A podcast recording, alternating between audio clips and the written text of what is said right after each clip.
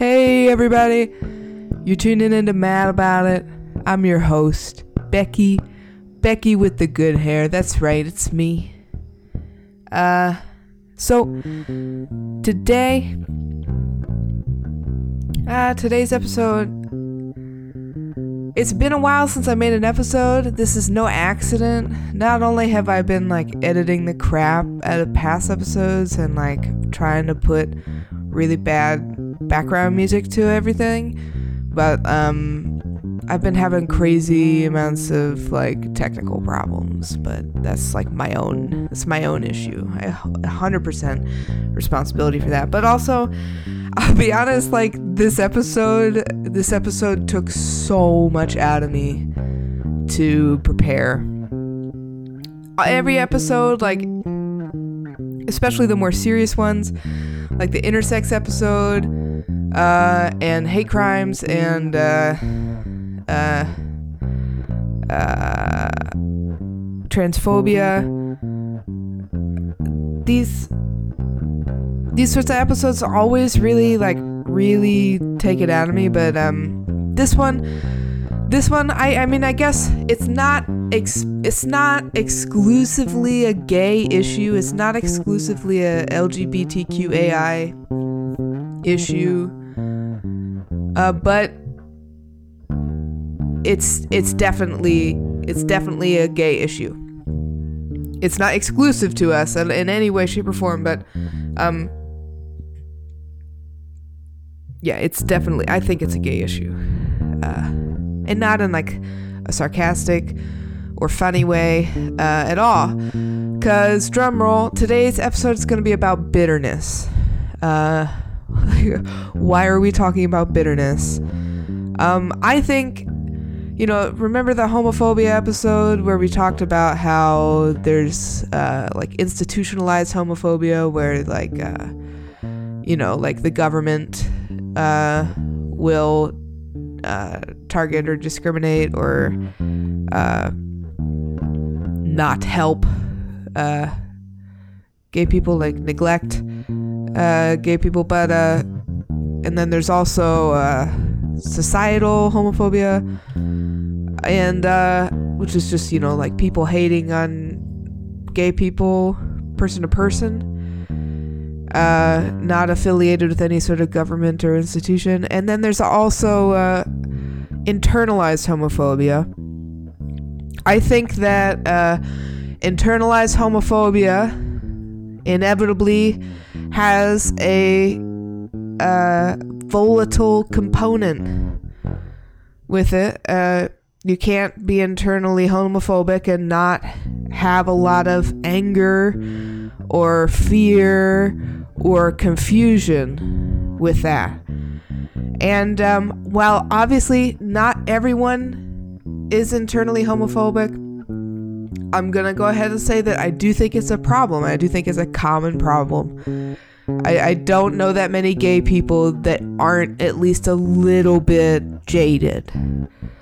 I'm definitely not projecting on this. Um, but I do feel like I am right now because I'm literally just sitting in a room by myself talking about bitterness to nobody except myself. So, you know, am I projecting? maybe uh, my own life experience is not going to be the subject of today's episode. It's TMI for everybody, and, uh, you know, I'll just go ahead and put it out there. Like, just researching the, this stuff was exhausting enough. Oh my god. Anyway, so we're really off track. But that that I think it needs it needs a long introduction. Bitterness, it's a gay issue, and uh, it's also just a people issue. You know, that's what I mean. People people are sometimes gay. That's what it is. But uh, they don't have to be. Same way, bitterness doesn't affect everybody. Not everybody gets bitter, but um, I think I don't know. I think everybody gets at least a little bit bitter at some point. You know, you get over it, that's the goal. But um, we're going to talk about bitterness, like in the sense that uh, you don't always get over it. Like what happens when you don't get over it? Like what happens what happens to you when you just don't get over being bitter?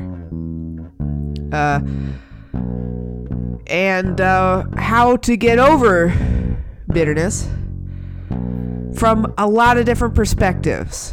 So that's going to be hopefully the focus. The focus of the episode is hopefully going to be, you know, how do we how do we recover from this? How do we get over this? How do we how do we make a better version of ourselves no matter what the circumstance? So, as I said, we're going to talk about this from a lot of different perspectives. We're mostly going to talk about this uh, kind of juxtaposing uh, sort of uh, a group of Christian beliefs, not super descript about uh, what kind of Christianity it is. I, I mostly I found a lot of different uh, different Christian beliefs. Lot of online sermon sorts of things. Um, that's where I'm getting a lot of the the the Christian feedback. What I should have done, I should have just you know interviewed a priest about this. Uh, that would be pretty easy. Maybe I'll do that. That would make a lot more sense. Um, but uh, yeah, I don't know. I guess maybe Jonathan Van Ness can do that. I'm gonna go ahead and like request that he does that. I have I.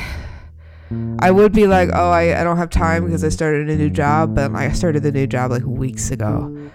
So I there's not ex- not an excuse. I'm like totally in the swing of things, and uh, it never never really got in the way. So that would just be a total lie. Um anyway, super off topic. So bitterness, it's a gay issue. What is what is bitterness? So bitterness it gets grouped with resentment and it also gets grouped with in my opinion the best word I've heard in a long time. um, ranklement. Ranklement. Ranklement is my new favorite word. I think step one of uh, step one of getting over your bitterness and resentment has got to be to start calling it ranklement because it sounds way more like a condition, which I'll be honest with you right up front I think you can make a real compelling case for bitterness being a, a condition. Uh, most people get out of their bitterness. Most, most people move on. Most people most people don't dwell forever. But if it dwells forever, that's called something else. Uh, there's a lot of different like fancy scientific, you know, conditions and like personality disorders that they've classified you know, it's important to keep in mind that like all that stuff is just like, you know, white guys in coats talking about, you know, other people's mental health. I'm sure they're right, but they don't have a super amazing track record. That's all I'm gonna say. Like Freud, eh. You know, all of it just eh. But uh, the, the, you know a lot of the modern stuff is really good. But the whole point is, is it's theories. Also, like when you're studying things in the mind, like moods and personalities and conditions, you know these are all being filtered through somebody else's moods, personalities, and conditions. So like you can't tell me that there's any such thing as an unbiased psychologist, uh, because that's that's like that's nonsense. Like every psychologist is biased and uh, psychology doesn't have a lot of diversity, so um, that can lead to some complicated shit that's not so great. Uh, psychology has historically been so misogynist, like so misogynist. Uh, so yeah. Um, what is what is bitterness? What is ranklement? What is resentment? Uh, it's they say that it's a combination of disappointment, anger, and fear. You know, so you, something makes you all three of those things. Something happens to you that makes you all three of those things. Um, there's an essential element to bitterness and resentment and ranklement. Uh, it's that the the the the embittered person perceives their situation to be unjust. Now, I don't mean perceives as some sort of like condescending, patronizing, like, nah. I just, it's a pure categorical sort of thing. It's that in order for it to to to make sense as bitterness, as ranklement, that person has to think that that what's happened to them is unjust. So that does not have any anything to do with whether or not it was actually unjust. It probably was. Usually people don't get bitter about stuff that didn't really happen. But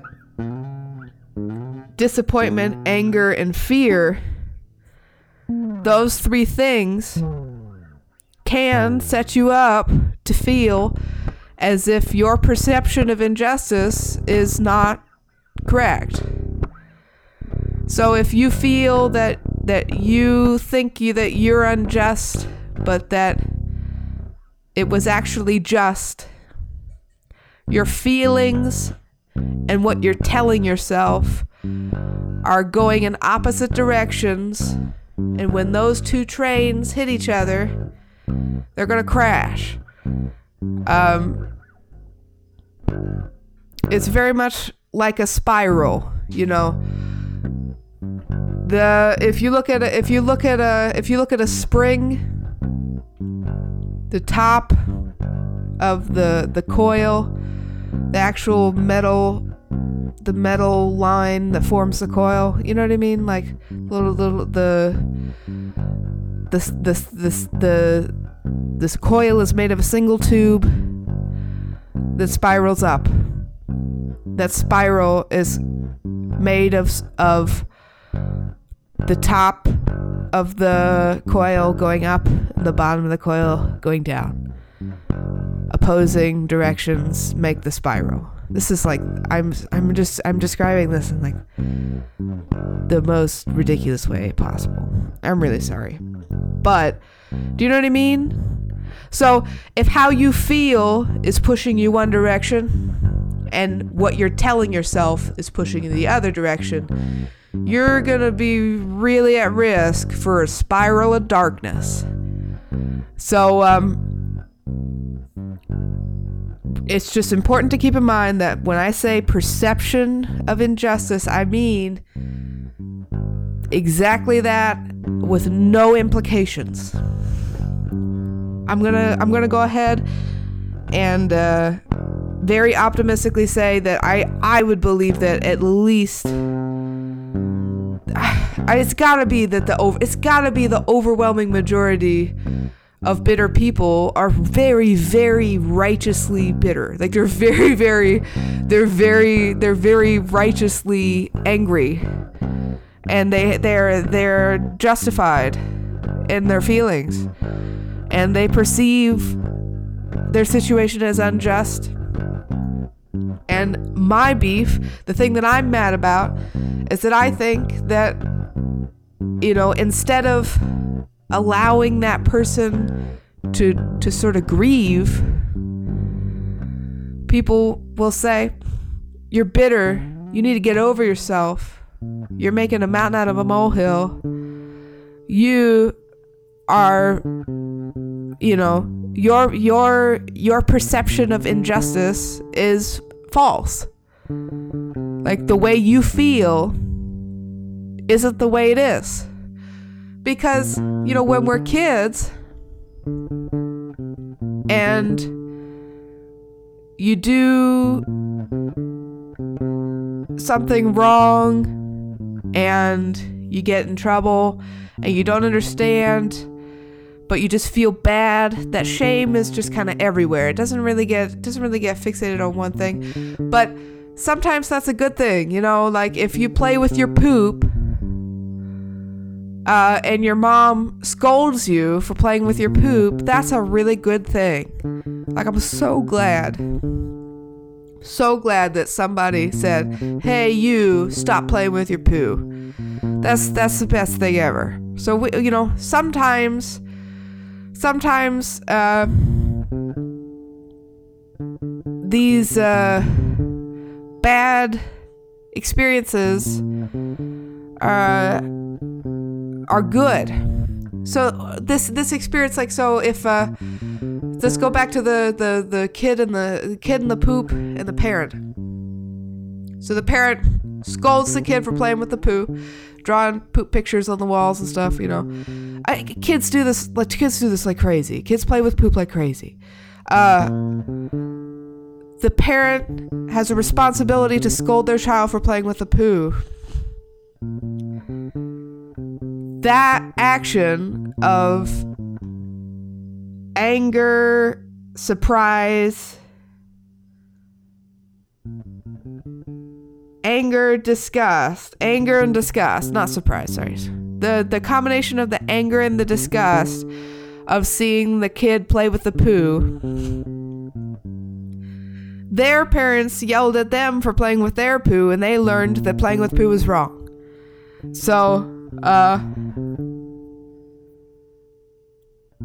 They have their kid and they teach their kid that playing their poo is wrong. All of these things are good things. The the interaction between the parent and the kid what could be described as contempt. The parent had contempt for the kid. The parent was contemptuous to the kid because there was a combination of disgust and anger when the parent saw the, the poop pictures justly so. So, this is an example where contempt towards another person is actually constructive and helpful. I have a big problem with anger and disgust towards uh, things that aren't quite that bad. Obviously, you know, playing with your poo is socially irresponsible. So it's a huge, huge health hazard, and it's disgusting because of that. That's why it's so disgusting. You know, objectively, factually, socially taboo. Poo play. Um, I'm happy about that.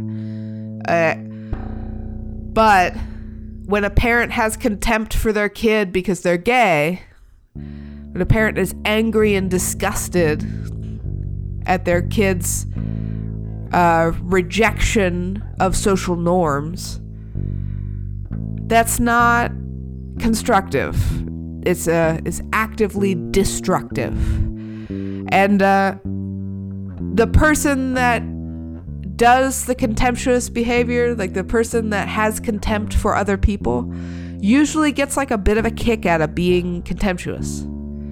You know, it's a self-righteous sort of thing. You know, it's it's it's it's empowering to say, "Oh, gross. I would never be you."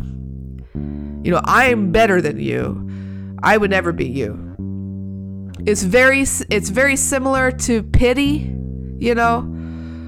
Like, "Oh, like that poor thing that's less than me." Like that poor less than me thing deserves my pity. Cause I, up here on my high horse, feel pity for the for the weaklings, you know.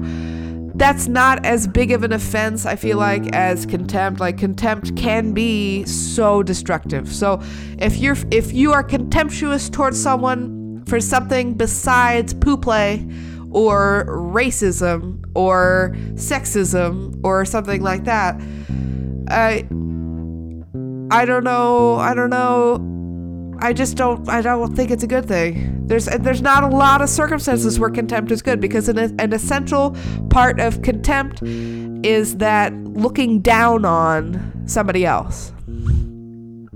And there just aren't a lot of circumstances where looking down on somebody, feeling shame towards somebody, uh, or putting shame. Sorry, not feeling. Putting shame on someone is almost always a bad thing. So, uh, yeah. I'm gonna go ahead and put it out there. I feel that uh, contempt, like unnecessary, excessive contempt, is a form of abuse. It's a form of emotional abuse. Uh, I know I wasn't supposed to talk about any personal stories, but my ex uh, was extremely contemptuous. Extremely contemptuous. Very, very, very judgmental. But um, you know, I mean, she was she was a bit emotionally abusive, but uh, and she mostly did that through contemptuous behavior. But um, you know, sometimes because of society, because of our upbringing, because of any sort of thing, uh, people don't realize that contemptuous behavior is even happening. Like they don't realize that they're being degraded, and they also don't realize that they are being degrading. So it's not like these people are just like loud and proud bullies that are out and ready to fuck you up. It's like, you know, hurt people hurt people. I've been watching The Chi. Uh, in an earlier episode, I think I called Lena Waithe's The Chi, Chi Town. I, I I have the ability to go back and edit, but um, it doesn't erase the shame. It doesn't, you know, it doesn't, it does, you know. Eh. And if I if I don't come clean about it on this episode, then I worry that I will become embittered uh, about my failure. Uh, that the grief from my failure will mature into a ripe bitterness, yo. So, uh, I'm sorry. I have to make jokes because this stuff is crazy.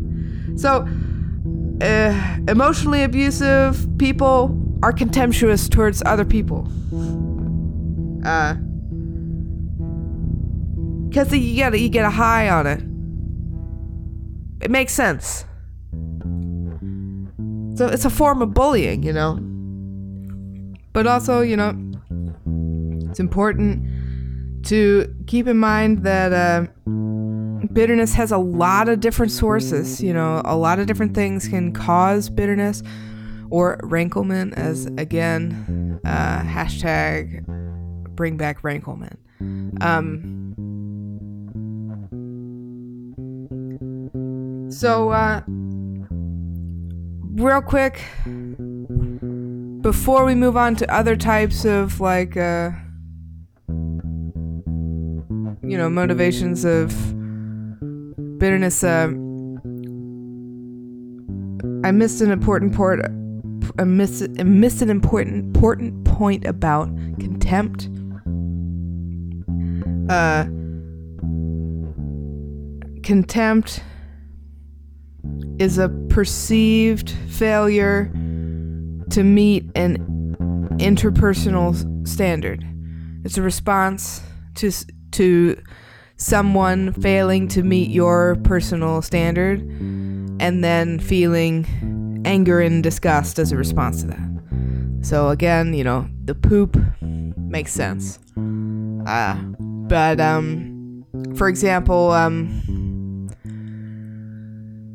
uh, let's say you're hanging out you're hanging out with a big group of people hanging out with a big group of people and one person says a joke that the majority of the group finds off color and nobody laughs. Uh they might feel contempt towards the person that made the joke and that might be a good thing depending on that person's joke. Might be constructive, might be destructive. It entirely depends on the context.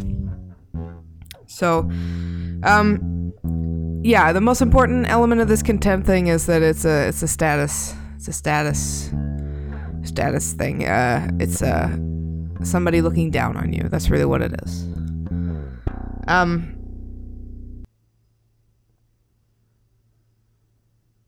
So when it comes to bitterness, there's a lot of different a lot of different reasons you can be bitter.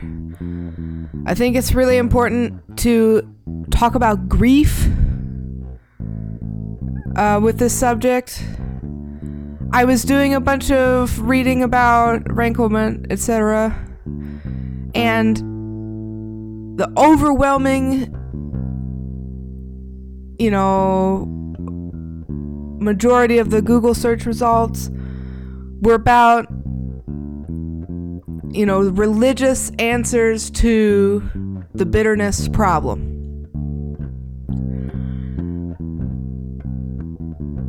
And they all had a very strict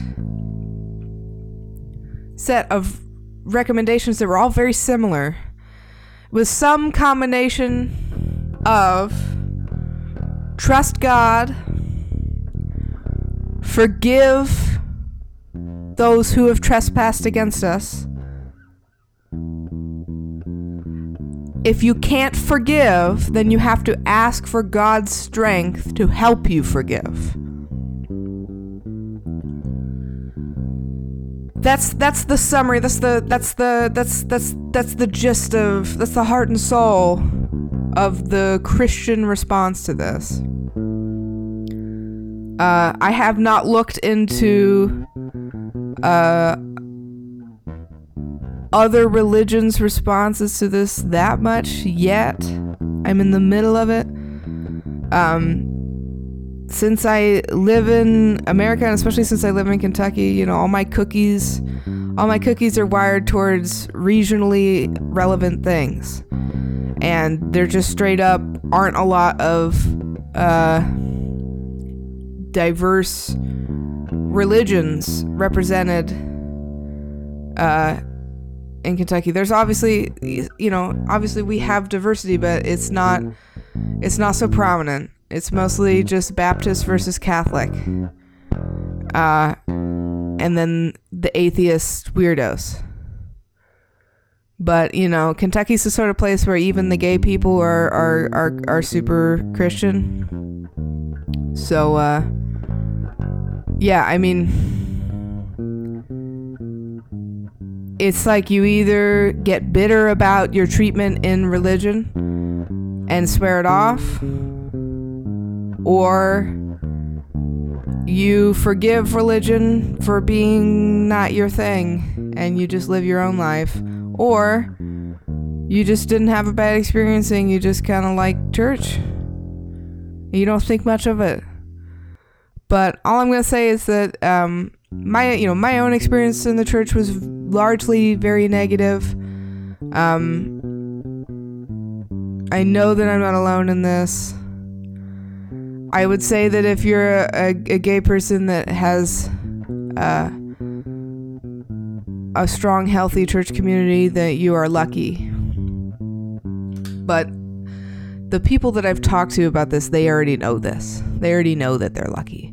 Like they're not. It's not. It's not like news to them that they're lucky. Um.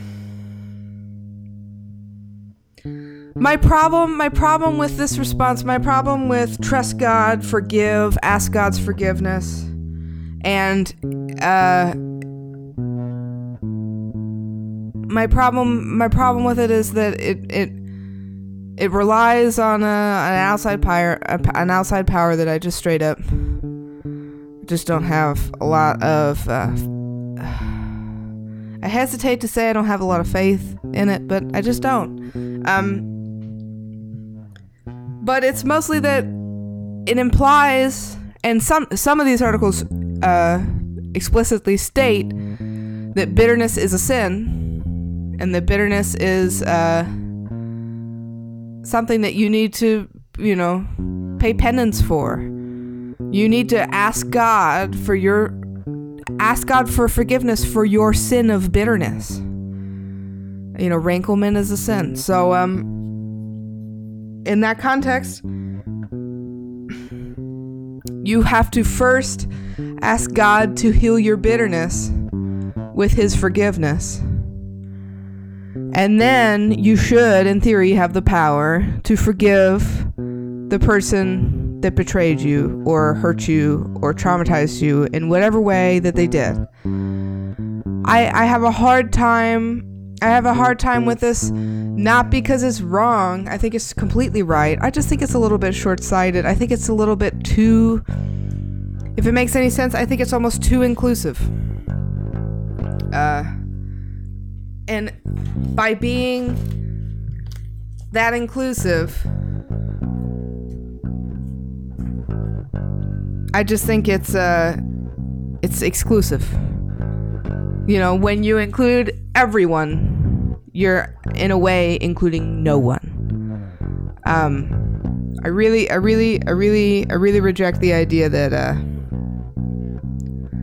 I really reject the idea that.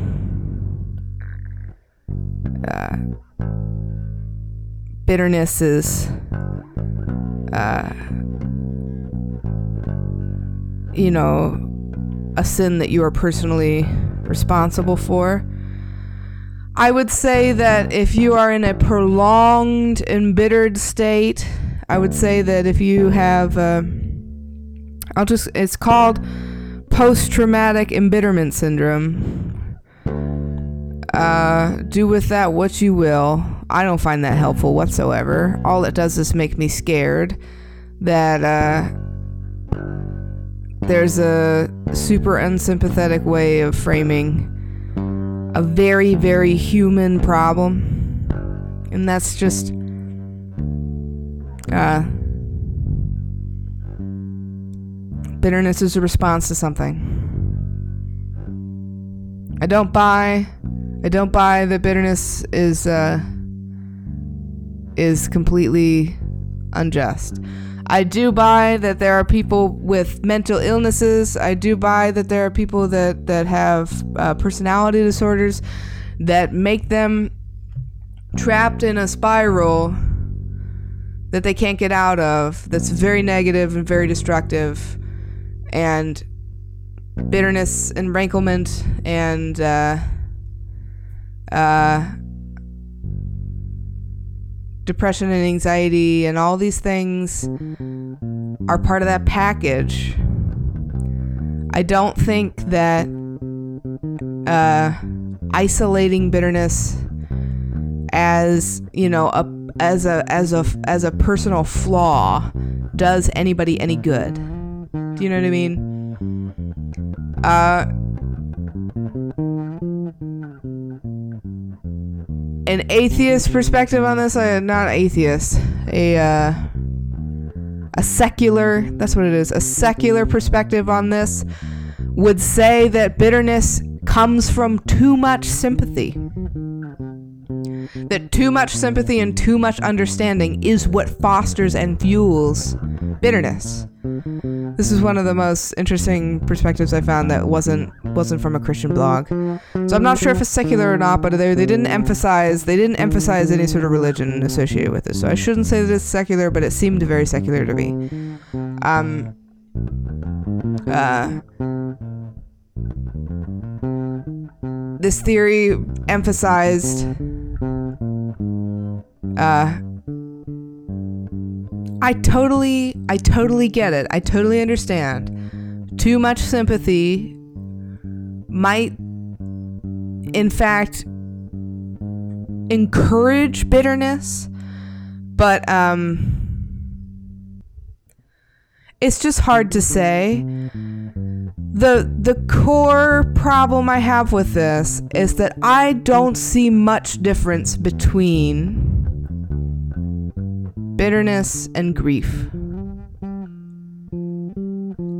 The biggest difference I see between bitterness and grief is how other people respond to said distressed person. So, in bitterness and grief, both of them involve a distressed, hurt person who feels anger, disappointment, fear, a wide variety of emotions and responses accompany both of them. They both have uh, mental health side effects, they both have the potential for that. You know, obviously, not everybody that experiences either of these things, either grief or bitterness, uh, not not everybody that experiences these things, uh, experiences all of these symptoms. I'm just I'm just talking about just you know these are just different pieces of the puzzle. You can have all these, you can have none of these, you can have one of these. Also, they're all just human experiences.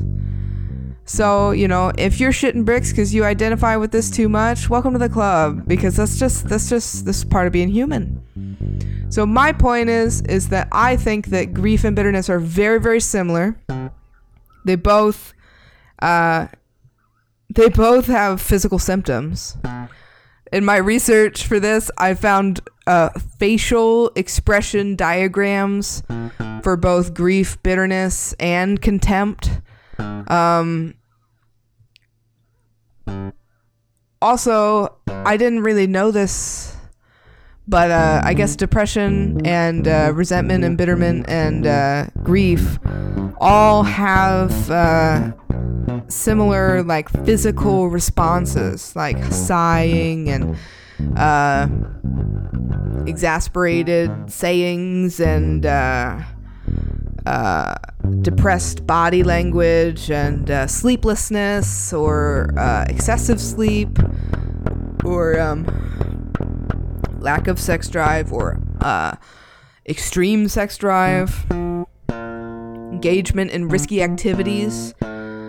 All of these things are experienced by grieving people, by bitter people, by traumatized people. All of these things are kind of just a response to trauma. The biggest difference between grief and bitterness is how people react to who is grieving and what they're grieving about, and who is bitter and what they're bitter about. I came up with something. Feel free to tell me if you think it's utter nonsense. Uh, but I look forward to it because this is where nonsense uh, goes on vacation.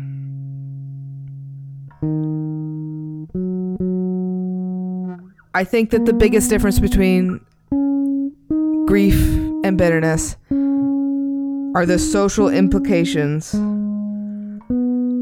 of the grief and the bitterness.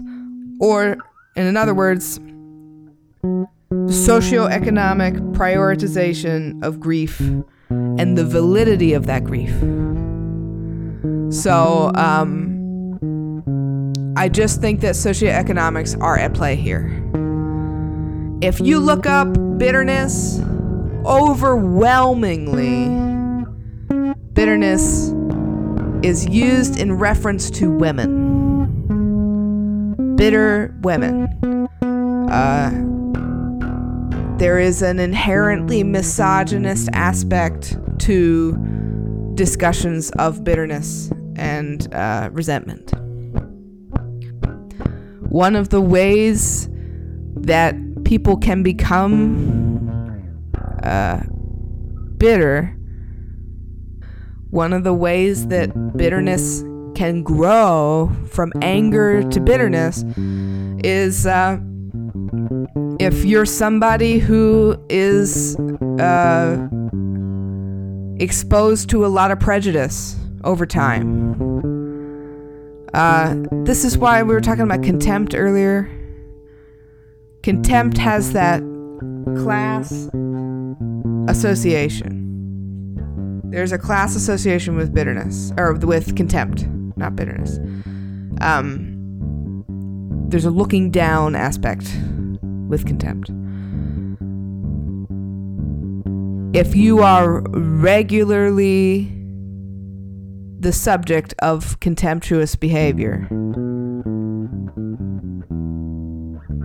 if you're regularly being exposed to prejudices, you're going to be at a really high risk for being bitter. You're going to see injustice all the time. Every day you wake up, you go outside your house, you see injustice. You get angry. That anger never leaves because that wound is reopened every day. So, bitterness is different than grief Mostly because bitterness is a wound that gets reopened over and over and over again. And it gets opened before it fully heals, or the the person with the wound doesn't take care of themselves well enough to ever heal. So it wouldn't matter how much time had passed. Sometimes a side effect of these prejudices and these abuses is that that person learns to hate themselves. And then what does a person do that hates themselves? They reopen that wound all the time and just play around with it. They pick the scab. So, what's the difference between a grieving person and a bitter person? The bitter person keeps picking their scab, and the grieving person either goes through the tough work and heals, sits, cleans their bandages, does that stuff, doesn't pick the scab, or they run the risk of becoming bitter. They run the risk of opening that wound every day and just sticking their fingers in it. They run the risk of seeking out people that are likely to repeat their their damages. Because the only way they feel right in this world is when somebody's ripping open that wound. This happens especially when when somebody is the is is subject to contempt when they're a child.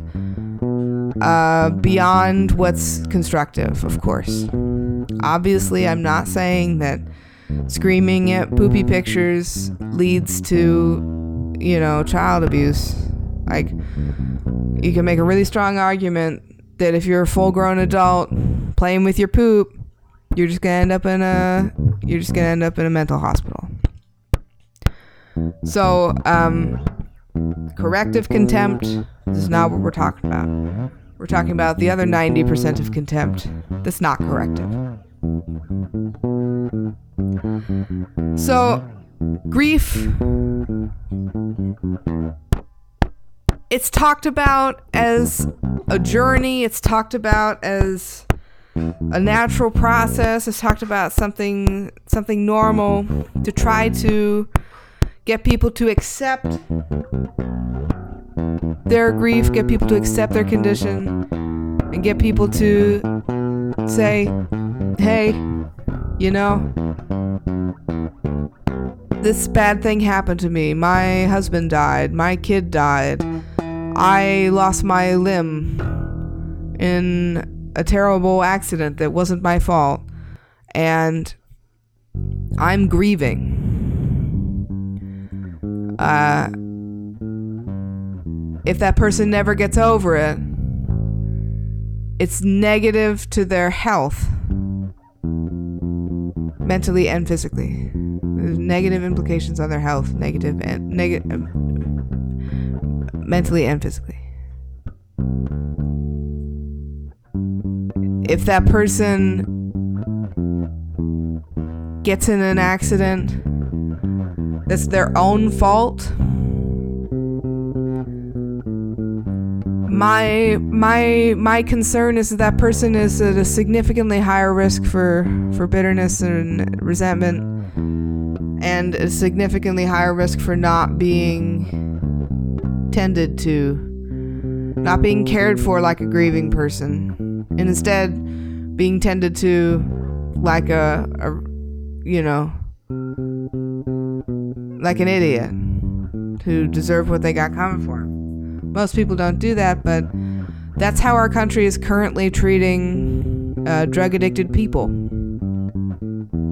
Uh, instead of saying that person is in a spiral and they need help, they say, get yourself out of your spiral that you got yourself into.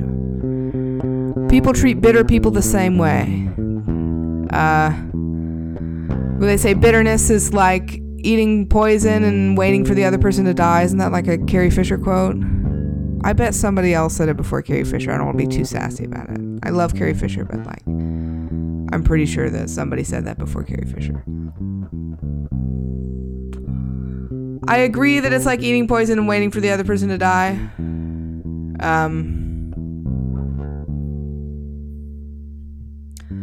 but I don't agree with the medicine that is prescribed for this compared to the medicine that's prescribed for grief. I think that they're very, very similar.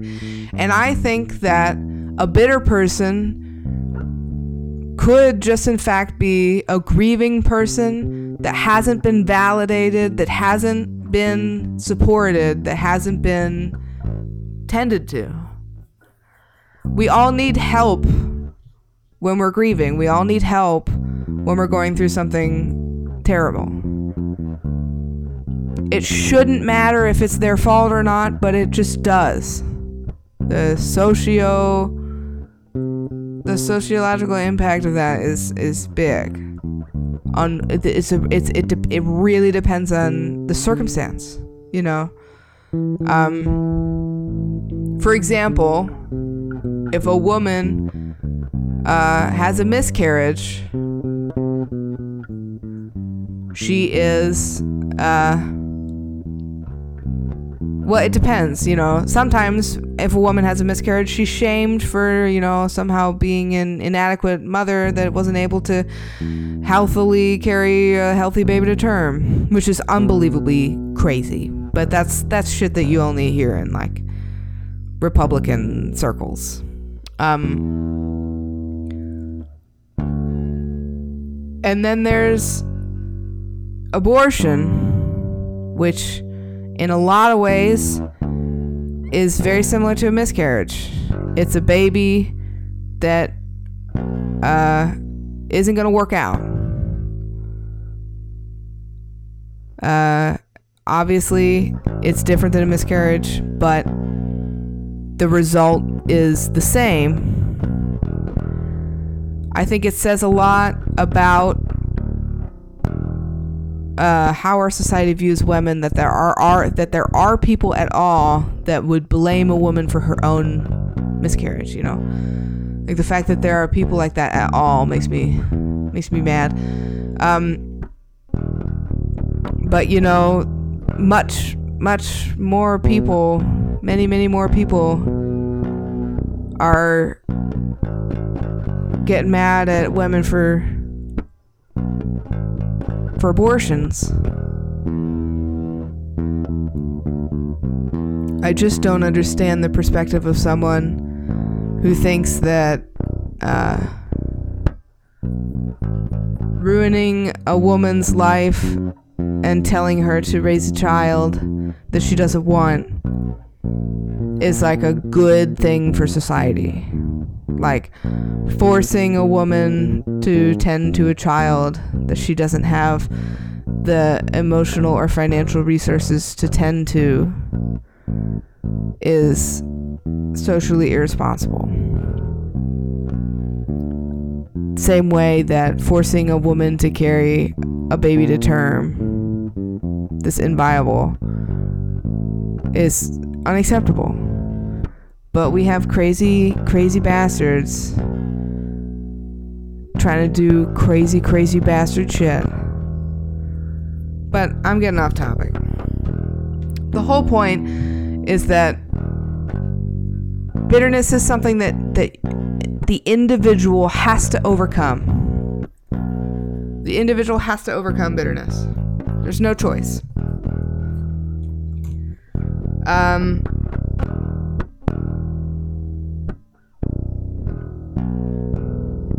I'm not sure that the Christian advice that I found is very helpful. I'm sorry. You know, ask God to forgive you for your sin of bitterness and then ask him for the strength to forgive others for for their sins against you. Um doesn't doesn't cover all the bases for me. And uh makes me feel weirdly so unbelievably helpless.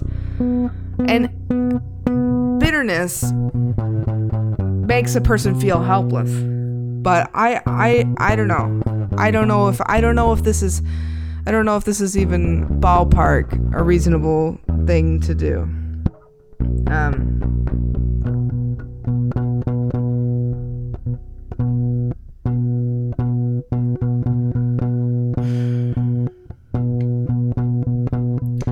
if it was if it was that easy, if it was as easy as just asking God for forgiveness for your bitterness and asking God for strength to forgive others, then nobody would have these problems.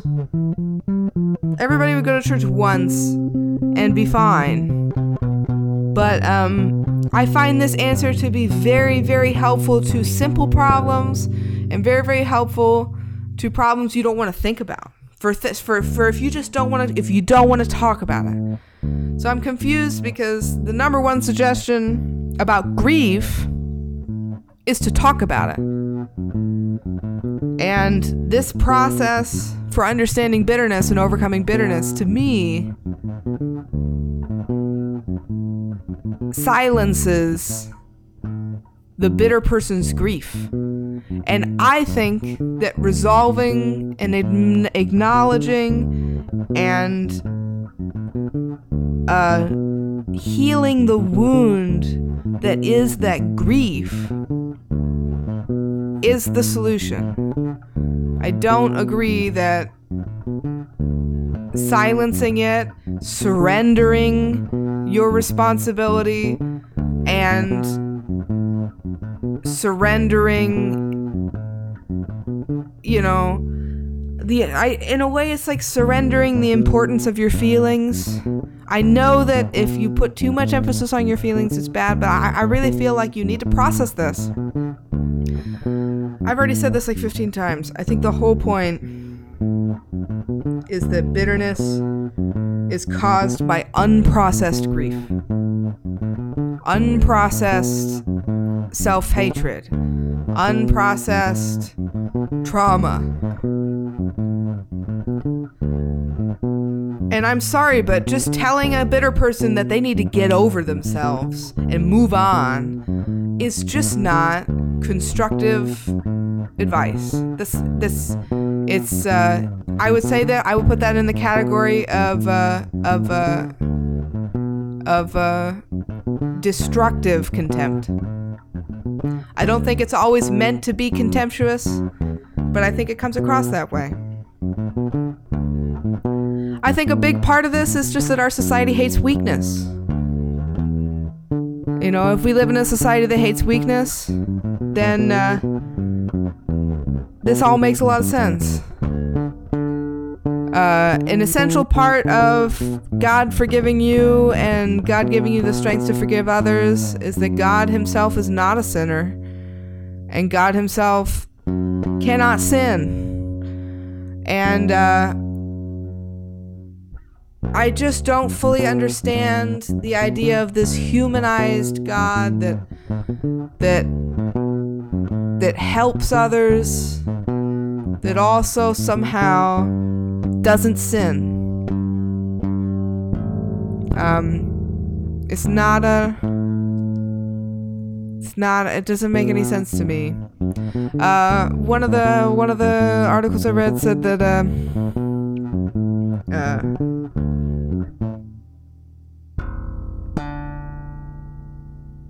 when you find your strength in God,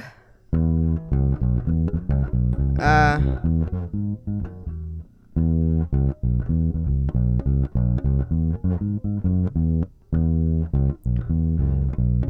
God doesn't make mistakes. And if you are going through a hard time and you're mad at God, if you're angry with God, if you're bitter at God, if, you if your ranklement is directed towards God, you're just wrong because God can't sin.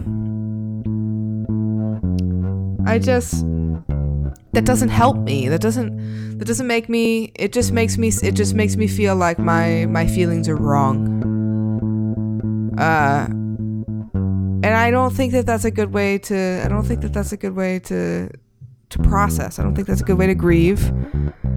Um and I think that if uh if you're grieving and if you're going through something and you're talking to people about it and they're telling you that your feelings are wrong, you very well may uh, be dealing with a be dealing with a prick. Um, I guess there's always a chance that uh, they're right, but um, the thing about it is that our feelings are not are not just like our feelings are not superfluous. Um, if you have like a severe uh, mental illness and uh, you have a, a very disordered emotional state, then maybe yes, you you can't trust you maybe you can't trust your feelings so much. But for the average person that isn't uh, struggling with the incredible challenge that that is I don't think that I don't think that you should not listen to your feelings. I think that your feelings are the only thing that you can trust. I think that your gut, that your instinct is the only thing that you can trust. And if you're bitter because of something in your gut instinct, and some sort of injustice that you feel that you've received, like a lifetime of homophobia or child abuse or racism or sexism, if all these things pile onto you and, and you feel bitter and you feel angry and you can't go to sleep until you've, you know, had your vice or had your something, you know. I have some some friends that are sex addicts. That's how they cope. I have some friends that are alcoholics. That's how they cope. I have some friends that are potheads. That's how they cope. I have some friends that exercise themselves to the ground. You gonna tell me that they aren't addicts? I don't think so. But all these things result in different socioeconomic, you know, responses. But uh, uh.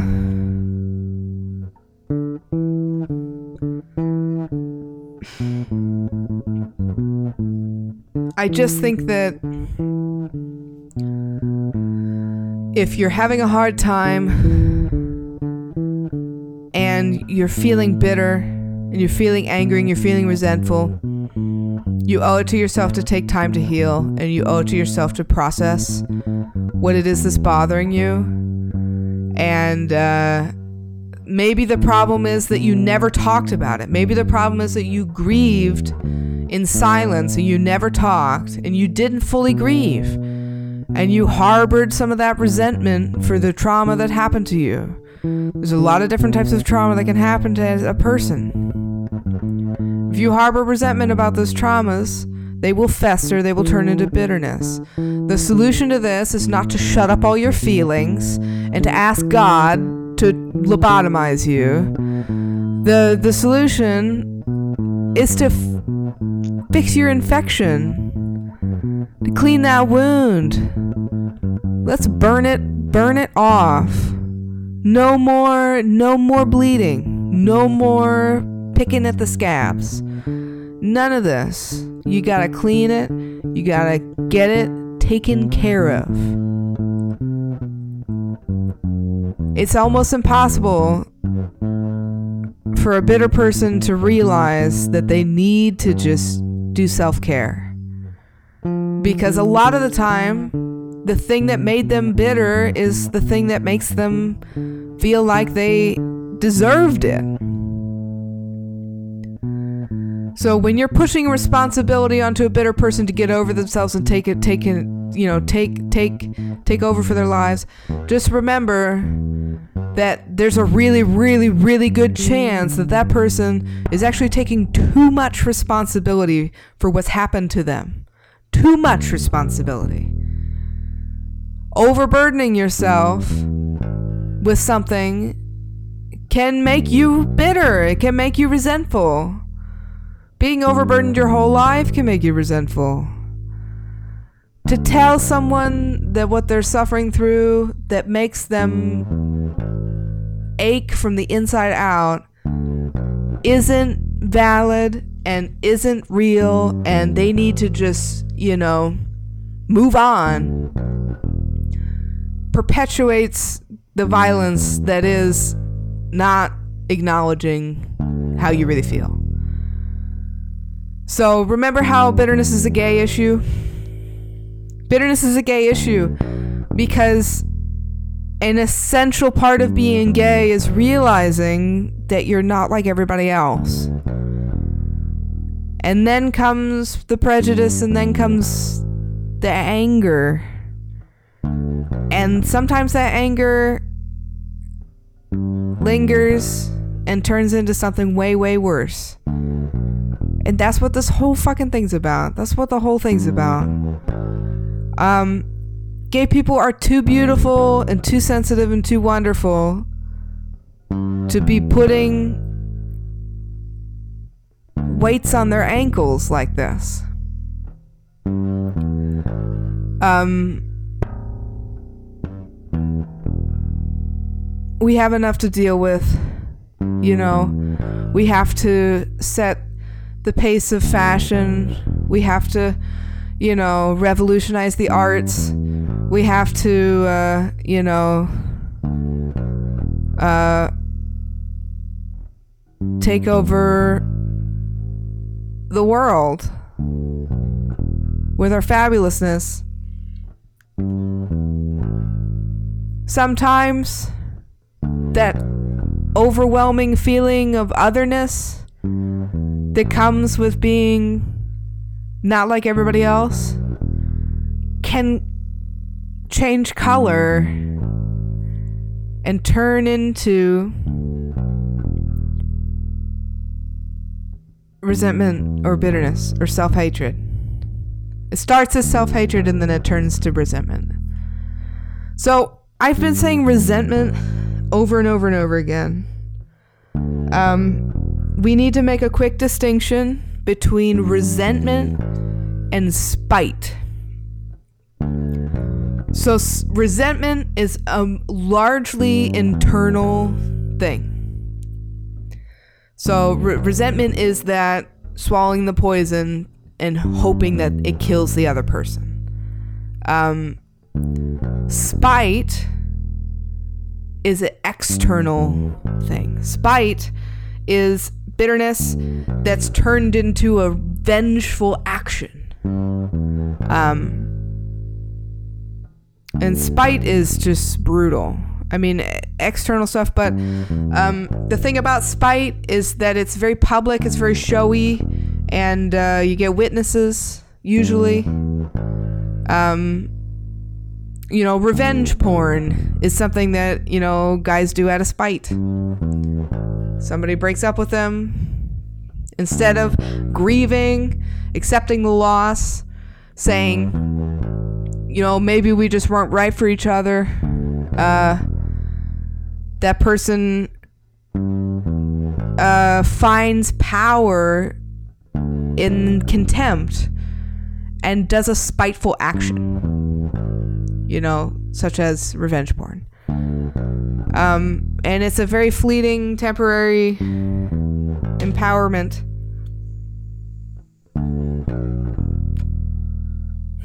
But I think, much like internalized homophobia, I think resentment is the true killer. I don't think any. I don't think many people have died of spite. I think obviously uh, abusive relationships are fueled with resentment and spite. So obviously, lots of people have died as a result of spite because domestic abuse is unbelievable. But um, resentment, the same way that internalized homophobia is a true killer, resentment is a true killer. Internalized self hatred as a response to other people's shitting on you is like the recipe for bitterness. If if someone is contemptuous towards you, if somebody is a piece of shit and uh, wants you to know it, you learn to hate yourself. You're doing twice the work that they that they're trying to do. You're doing you're doing twice as much bullying as they're trying to get done. You know, and you're proving them right every time you hate yourself.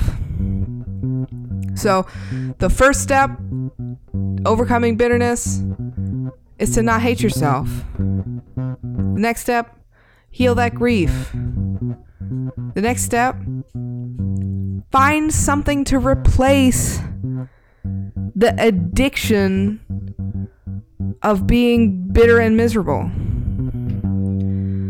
Um, it's addicting. It's addicting to be miserable. It the makes the world makes a lot more sense when you're miserable. Um, the same way that uh, you know all of this makes way too much sense when you read a sermon about it by a, a, particularly out of touch pastor who just oversimplifies all this into into ridiculously inclusive things. Um, you know, makes sense though. Um, bitterness. It, it's a you know it's a cycle, cycle of violence, cycle of bitterness but uh, if you stop the self hatred, then you're stopping the bitterness at its, at its core. Because if you didn't hate yourself, then you would be able to accept that what happened to you was bad, was wrong, and that you didn't deserve it, whether or not it was your fault or not. Like it doesn't it doesn't matter how many times I gotta say or not or not. I, I gosh. I hope that there aren't actual grammar Nazis uh, because that would not bode well for me. Um, would be really bad. So, I'm really exhausted. It's like so late. This is this is we we need to have like 15 more conversations about this. You know what I need to do? I need to interview a priest about this. That's what I need to do.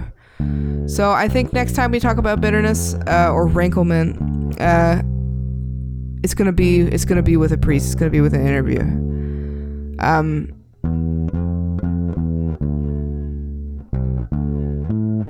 My problem mostly is that I just I, I'll probably find like a, some sort of Unitarian priest or something. I'm like some I'm gonna find like a real progressive person that I can that I can uh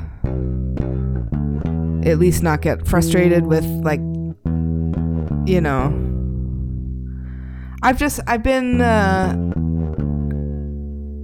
you know my my ideas have have been shut down by a lot of pastors. I have talked to pastors.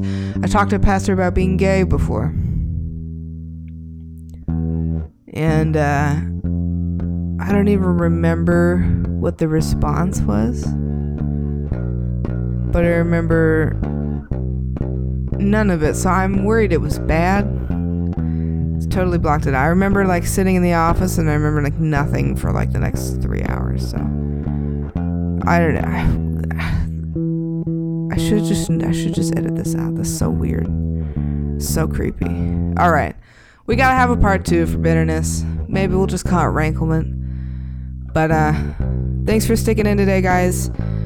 Um if you're feeling bitter, if you're feeling resentful, do yourself a favor and take care of yourself and uh, understand that the world isn't fair, which really sucks.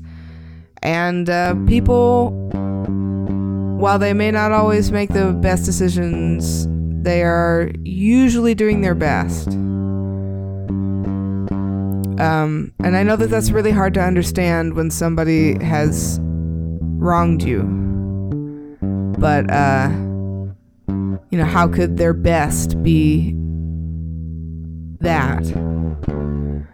And unfortunately, some people are just really, really damaged, you know, and uh, abuse is weirdly the best that they can do. But it's not a reflection on you, it's not a reflection on your choices. Um, you know, get a, try to get it with different people, but a lot of times, a lot of times, uh, you're not choosing the people that are doing this to you. A lot of times, the people that are doing this to you are either coworkers or, or family members that you that you can't just opt out of. So uh, if you could just opt out of them, then obviously just get them out of your life. Just don't don't worry about it. But um, you know, grieve, heal, recover, and then move on. But for the love of God, don't move on before you've processed. Do yourself a favor and don't kid yourself about how long it does or doesn't need to take. Sometimes it, it needs, sometimes you just have to take a really long time. Uh, and if people aren't willing to wait, then they're not worth, they're not worth dealing with anyway. Don't worry about it. Remember in uh, homophobia, there's a tons and tons of queers out there. There's also tons and tons of just like regular people out there that you don't need to be in a relationship with who are going to treat you really well. And make sure that the people that you're with are treating you well. Um, more often than not, people are bitter because of a bad uh, relationship platonic or romantic doesn't matter. People are bitter because of because of bad interpersonal uh, behaviors. So go ahead and do yourself a favor. Unburden yourself from this. Unburden yourself from the responsibility of taking vengeance on somebody who's wronged you. That's it's not it's not your place. Life will take vengeance on the person that wronged you. Uh life is ridiculously unfair. Some people seem to have a pretty good life, but um it's also subjective that, you know, if you're if you're if you're bitter because of jealousy or something, which I I, I think that's uh, probably a very common thing, but I I can't speak much to this. I don't know much about being bitter because of jealousy. Uh, but I can imagine that um, you know a root of that might be that you think that that person gets more than they deserve and you get less than you deserve. Um, but I'm gonna go ahead and point out that uh, everybody gets a shit deal even the people that get a really good deal. You see that Black Mirror episode where they were all on the bikes and they had to like work to pay for being able to turn the TV off? They had to like earn enough money to be able to not watch TV and if they were completely out of money and they like eh, and so if you did if you didn't have enough money you couldn't get like good quality food or you couldn't like you uh and you were forced to watch uh, like commercials and like crazy reality shows all the time as like a brainwash. That episode was nuts. Sometimes I feel that that's exactly. I mean, that's the whole point of Black Mirror. They like want you to see the parallels, but it's like an extreme, exaggerated version. Sometimes I feel like that's. Uh, sometimes I feel like that's what life is. I sometimes I feel like even if you're the people that win the the the musical singing competition on Black Mirror, you're still just living in a nicer shitbox by yourself, unable to genuinely socialize with other people. So, uh, uh, let's go ahead and try to make Black Mirror not happen. Let's have some genuine social interactions. Go to your fucking coffee shop, smile, make eye contact a little bit too long with somebody, or don't do that because you might end up in a weird situation. But um, my point is, make human connection, and uh, don't be bitter about it, because everybody's doing their best, despite the fact that their best is really shitty. It's the whole unfair part. I get it. I know. All right. Man. This is a doozy. Have a good week. And that's it. Ta ta.